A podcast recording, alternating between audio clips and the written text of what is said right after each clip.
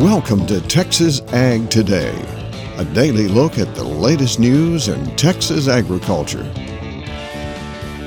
Texas Ag Today is produced by the Texas Farm Bureau Radio Network, with the largest farm news team in the Lone Star State.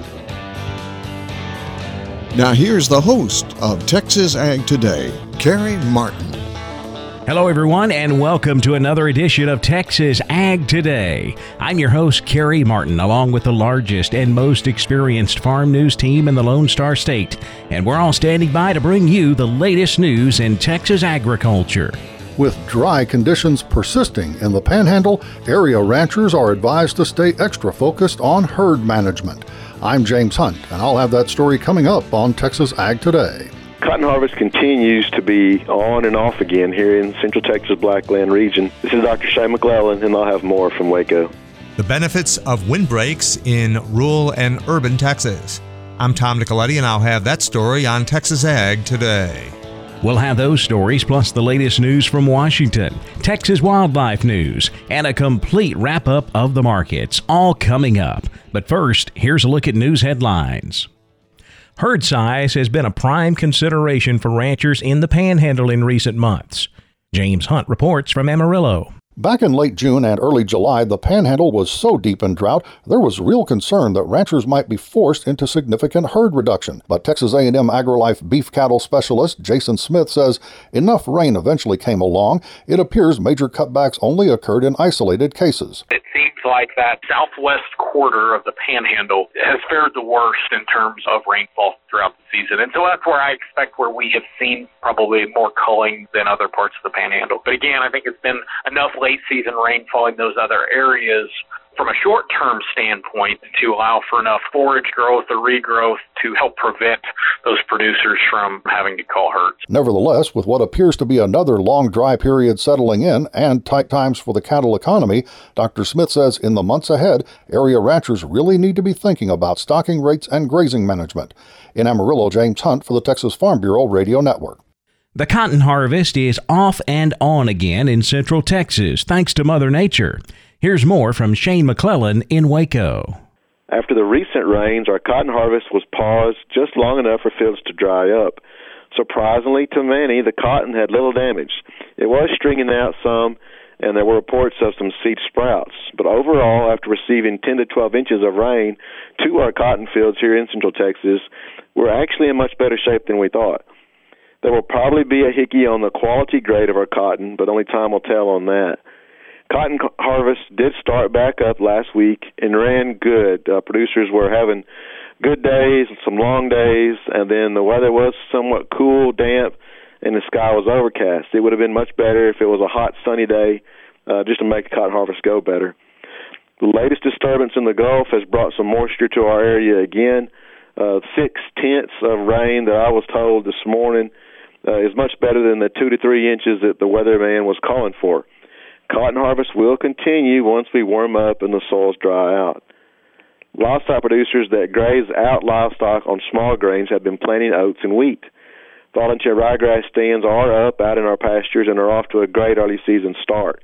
Producers in our area, Central Texas, usually start slinging ryegrass mid September.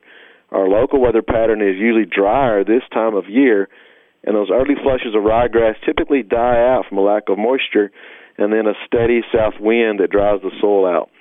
Pastures are in much better shape this time of year than they have been in several years. So all the livestock producers are pretty optimistic of what we've got out there in the pastures right now. Hay producers will get another cutting, and some are even cutting right now. Uh, there have been armyworms in central Texas, but the numbers have been light. I have heard of a few hay growers in, in just some uh, certain areas of the county that had the option of either spraying for armyworms or cutting. And they chose to go ahead and cut. It was a little early, about a week early, but they saved that extra input cost they would have from spraying an insecticide. The wet weather pattern should keep our armyworm numbers down for now, but if we come out of this wet weather with warm sunny days and not 60 to 70 degrees, then all of our our a, uh, forage producers need to be on the lookout for armyworms. Go scout those fields early in the morning, and uh, that's when they're kind of active. Walk through there, drag your boot through there, and you can you can find them uh, emerging and down there on the bottom of the of the plant. Until next time, this has been Dr. Shane McClellan from Waco. The wind blows hard here in Texas, so windbreaks can be beneficial in both rural and urban settings. Tom Nicoletti reports. For today's program, we go to horticulturist John Begnaud in San Angelo. And today, John, we're talking about uh, the benefits of windbreaks, uh, whether they be uh, in the urban and suburban areas of Texas or certainly uh, in the rural areas on farms and ranches. And windbreaks, uh, what can those be made out of? What plants are we talking about? And then uh, what is it that we're trying to screen out? Well, Tom, you know, back during the Dust Bowl days in rural areas, they became a real big item for a lot of reasons because of the blowing dust and the wind. And we saw a lot of them. And we got a little bit out of favor, or they got a little bit out of favor. Not so many were planted by the next generation of farmers and ranchers and homeowners, but they are again because we're starting to get some events, some some real blows, and sometimes it's a good idea. And now, since it's planting season, it's a great time to plant or consider windbreaks. But when we think about windbreaks and plantings like this, these nuisance plantings are not always just for climate. They can also be for views and noise and serve a lot of other purposes. Yes, and so what type of uh, plants should people be thinking about uh, in order to create windbreaks uh, around their uh, farm, ranch, uh, their homes? Well, the mainstay is going to be evergreens, and you know we think of pines and junipers and arborvitaes, and there's a whole host of these types of plants, and they should be adapted to your environment, and that means the type of soil that you're living in, whether it's urban or rural, and what availability of water and the quality of water when you select these plants. But we call those the anchors, and those are the things we go to, these evergreen type plants. Now, they don't always have to be the tallest tree in the world. They can be a large shrub that gets seven, eight, or ten feet. It depends upon how far you put them away from the protected area, your patio, your home, whatever, as to the height that is necessary. And all that information is available on the Texas Forest Service website about Texas windbreaks.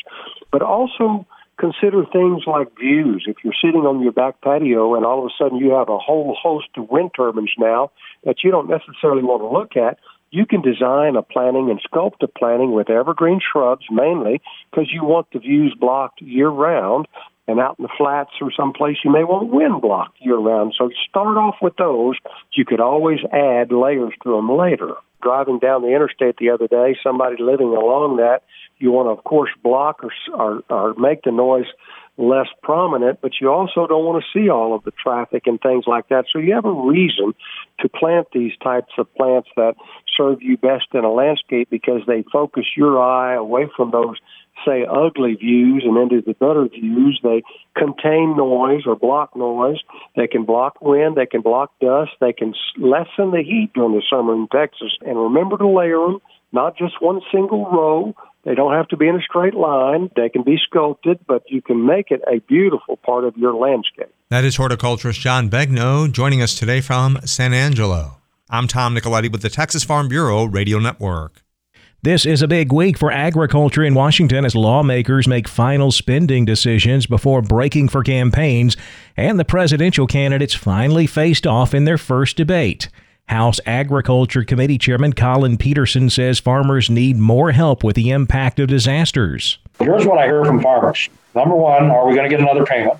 Number two, how soon is it going to be? And number three, what, how much is it going to be? And when is you know what are they going to base this on? That's that's what everybody wants to know. That's, I don't hear about anything else. Peterson says he is concerned about a backlash as agriculture gets more and more disaster aid, but he says it is definitely needed, especially for hog producers. The American Farm Bureau Federation and other farm groups are calling on the White House to provide additional COVID 19 protection for farm workers. Michael Clements reports from Washington. A recent letter from farm and food groups call on the White House task force to take additional steps and devote new resources to help farmers protect their employees from coronavirus. Allison Crittenden, American Farm Bureau Federation Congressional Relations Director, says more than 160 farm groups signed the letter. In this letter, all of these ag organizations request that the task force provide some assistance as farmers do their best to provide a safe working environment for farm workers. We know that COVID 19 has brought many challenges. So, in this letter, we detail a few requests that the White House Coronavirus Task Force can assist farmers with so that they can do their best to protect their workforce. The letter seeks funding from the Commodity Credit Corporation to assist farmers in protecting workers, along with additional measures. These requests include amending housing regulations to allow for RVs or FEMA trailers to be used to facilitate social distancing or isolation housing. It also requests that farm workers and the ag supply chain be designated for PPE prioritization as well as an eventual vaccine. The letter also asks that testing resources be made available to the ag industry and that results be available timely. Crittenden says additional resources are vital to protect the food supply chain. Without those vital employees, we can't get the crop in the ground. We certainly can't pick it and we can't get it to grocery stores. So it's important that we keep farm workers and farmers alike safe and healthy during this time. And it's important we have the resources that we need to do so. Michael Clements, Washington. Big Bend National Park is slowly reopening. I'm Jessica Domel, and I'll have more on Texas Ag today. And it's easy for us to put on a few pounds, especially with all the good food we have here in Texas. But our pets can have the same problem. Texas veterinarian Dr. Bob Judd takes a look at that problem coming up next on Texas Ag Today.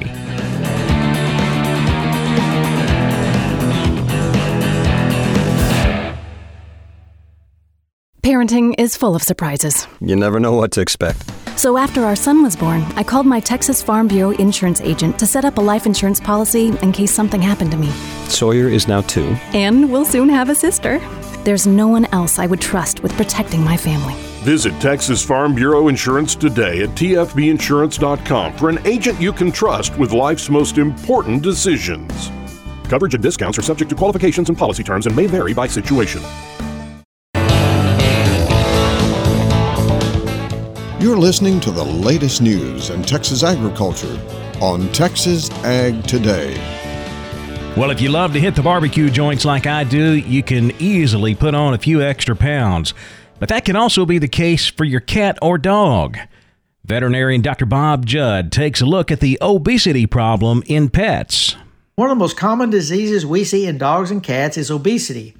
And a lot of this is due to feeding high calorie treats human table food, and just too much dog or cat food. I know exercise is important, but exercise is not the answer to weight loss in most pets, as it is difficult to exercise a cat and difficult for most folks to find the time to exercise their dog. Therefore, weight loss is about calories consumed, but you have to know how many calories your dog or cat can eat per day, and table scraps and even some treats can have large numbers of calories. So everything your dog and cat eats should be analyzed and the number of calories added up. Then your veterinarian can help you determine the number of calories your dog or cat should be eating and adjust the diet correctly. The number of calories required depends on the lifestyle, age, and activity of your pet. Certainly, a working dog or puppy needs more calories than an older obese dog. So, there are formulas to determine the number of calories that your dog or cat should be eating. The basic calculation is the resting energy requirement and this is the maximum amount of calories a resting inactive pet needs to lose weight. The resting energy requirement is determined by the pet's body weight in kilograms raised to the 3 fourths power and multiplied by 70. So if you have a smartphone calculator, divide your pet's ideal weight in pounds by 2.2 to get kilograms, then press the X to the Y power button and type in 0.75. Then multiply that answer times 70. This is the maximum number of calories your pet can eat to reach their ideal weight. And remember to use their ideal weight and not their current weight. I'm Dr. Bob Judd. This is the Texas Farm Bureau Radio Network. One of the most beautiful places in Texas is slowly reopening. Jessica Domel has more on the reopening of Big Bend National Park in today's Wildlife Report. After being closed to the public for more than three months, Big Bend National Park is slowly reopening. The national park was closed this summer after a positive case of the coronavirus in the park's resident community. On Tuesday, the national park reopened all of its hiking trails with the exception of the Hot Springs Historic District area. The Chisos Basin Campground is available for camping by reservation only. Select Chisos backpacking sites and primitive roadside campsites are available with reservations. A permit is required and must be obtained online in advance. The Rio Grande is open for private and commercial river trips within Big Bend National Park. A backcountry permit is required for overnight trips. You can get those up to seven days in advance in person at Chisos Basin and Panther Junction Outdoor Ranger kiosks. There are a few things that are still closed at the national park. They include the Chisos Basin Lodge and Restaurant, Rio Grande Village Campground, Cottonwood Campground, and Rio Grande Village RV Campground, the Hot Springs Historic District, all park visitor centers, the Rio Grande Village gas station, and Boquillas Crossing port of entry. You can make reservations for the campsites that are open at recreation.gov. COVID restrictions are in place over at Big Bend Ranch State Park, and due to recent rains, some roads may be in poor condition. The rooms of Fort Leaton are open, but the exhibits remain closed. Reservations are highly encouraged for camping and day use. You can make reservations for the state park on the Texas Parks and Wildlife Department website. Click on the tab that says Parks. Again, that is on the Texas Parks and Wildlife Department website, tpwd.texas.gov. For the Texas Farm Bureau Radio Network, I'm Jessica Domel. We saw a lower close in the cattle market, but USDA released a grain report that caused the grain markets to take a massive jump to the upside. We'll take a closer look at that report, plus all of the livestock, cotton, grain, and energy markets coming up next on Texas Ag Today.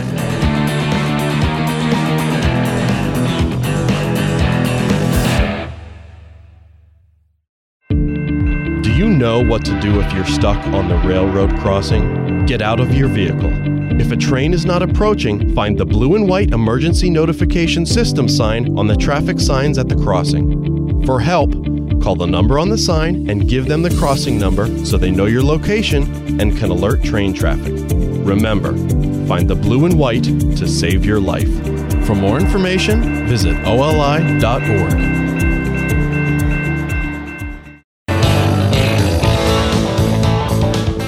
We're keeping you informed on everything happening in Texas agriculture on Texas Ag Today. Well, after two days of higher closes in cattle futures, we finally had a lower close on Wednesday. The market pulling back some at midweek, closing with both live and feeder cattle in lower territory. October live cattle down 35 cents, closing at 108.55. December down 77 at 112.35. February live cattle down 35, 115.87. Feeder cattle lower, October down $1.57, 141.35. November feeders down $1.72, 142.05. January down $1.37 at 140.30. Let's step over now to the cash markets. We'll start with Fed cattle, still at a standstill at midweek. No cash trade to report. The online Fed cattle auction did sell a few head, 358 head sold. Here's how some of the sales lined up. Texas had 545 total heads sold. Those cattle went at 106. Kansas sold 142 head at 104. Nebraska sold 214 head at 106. Boxed beef prices higher. Choice up $1.48 at 218.64. Select up 94 cents, 207.93. Let's check out a couple of feeder cattle auctions now. We'll go to El Campo Livestock in El Campo, Texas. They sold 959 head this week. Two to three weight steers brought $1.58 to $1.98 a pound. Three to four weight steers $1.53 to $1.88. Four to five hundred pounders $1.41 to $1.83. Five to six weight steers $1.27 to $1.53, with six to seven hundred pounders bringing $1.19 to $1.38 a pound. Slaughter cows 25 to 60 cents a pound, slaughter bulls 70 to 80 cents. Four county auction in Industry, Texas sold 1,137 head this week. The trend was steady. Two to three weight steers $1.30 to $2.15 a pound. Three to four weights $1.20 to $1.87. Four to five hundred pounders a dollar ten to a dollar seventy seven. Five to six weight steers a dollar five to a dollar fifty two, with six to seven weights bringing a dollar to a dollar thirty two a pound. Slaughter cows twenty five to fifty five cents. Slaughter bulls fifty eight to eighty seven. Stocker cows brought four hundred twenty five to twelve fifty a head. Cow calf pairs 700 to 1275 a pair. Now back over to the futures market. Lean hogs closed the day higher. October hogs up 42 cents, 72.80.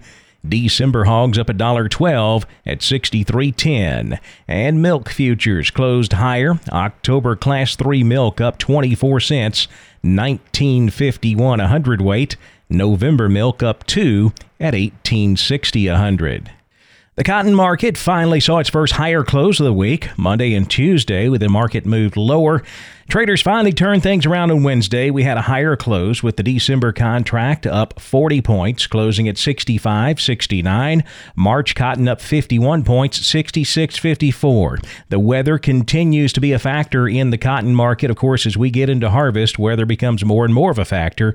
The 6 to 10 and 8 to 14 day forecast right now calling for below normal precipitation and cooler temperatures across the U.S. cotton belt.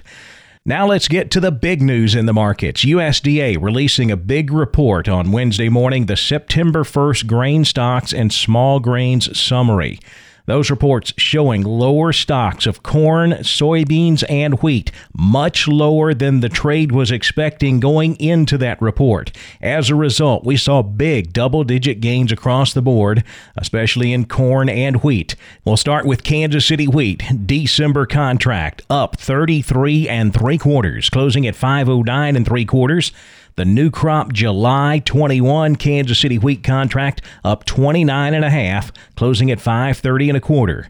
Double digit gains in corn also. December corn up 14 and a quarter to close at 379 a bushel. Quick check of the energy markets. November natural gas down 4 cents, 251. November crude oil up 69 cents, 39.98 a barrel. And we'll wrap it up with the financials. The Dow Jones Industrial Average up 265 points at 27,717. The S&P 500 up 20, 3,355. The Nasdaq up 77 at 11,163. Well, that wraps up this episode of Texas Ag Today. Thanks so much for tuning in. We'll be right back here tomorrow to bring you the latest news in Texas agriculture. I'm Kerry Martin for Texas Ag Today. Thanks for listening to Texas Ag Today. Be sure to subscribe to our podcast on Apple Podcasts, Google Podcasts, or Spotify. For more Texas Ag news and information, check out our website at texasfarmbureau.org or tfbradio.com. Texas Ag Today is a production of the Texas Farm Bureau Radio Network.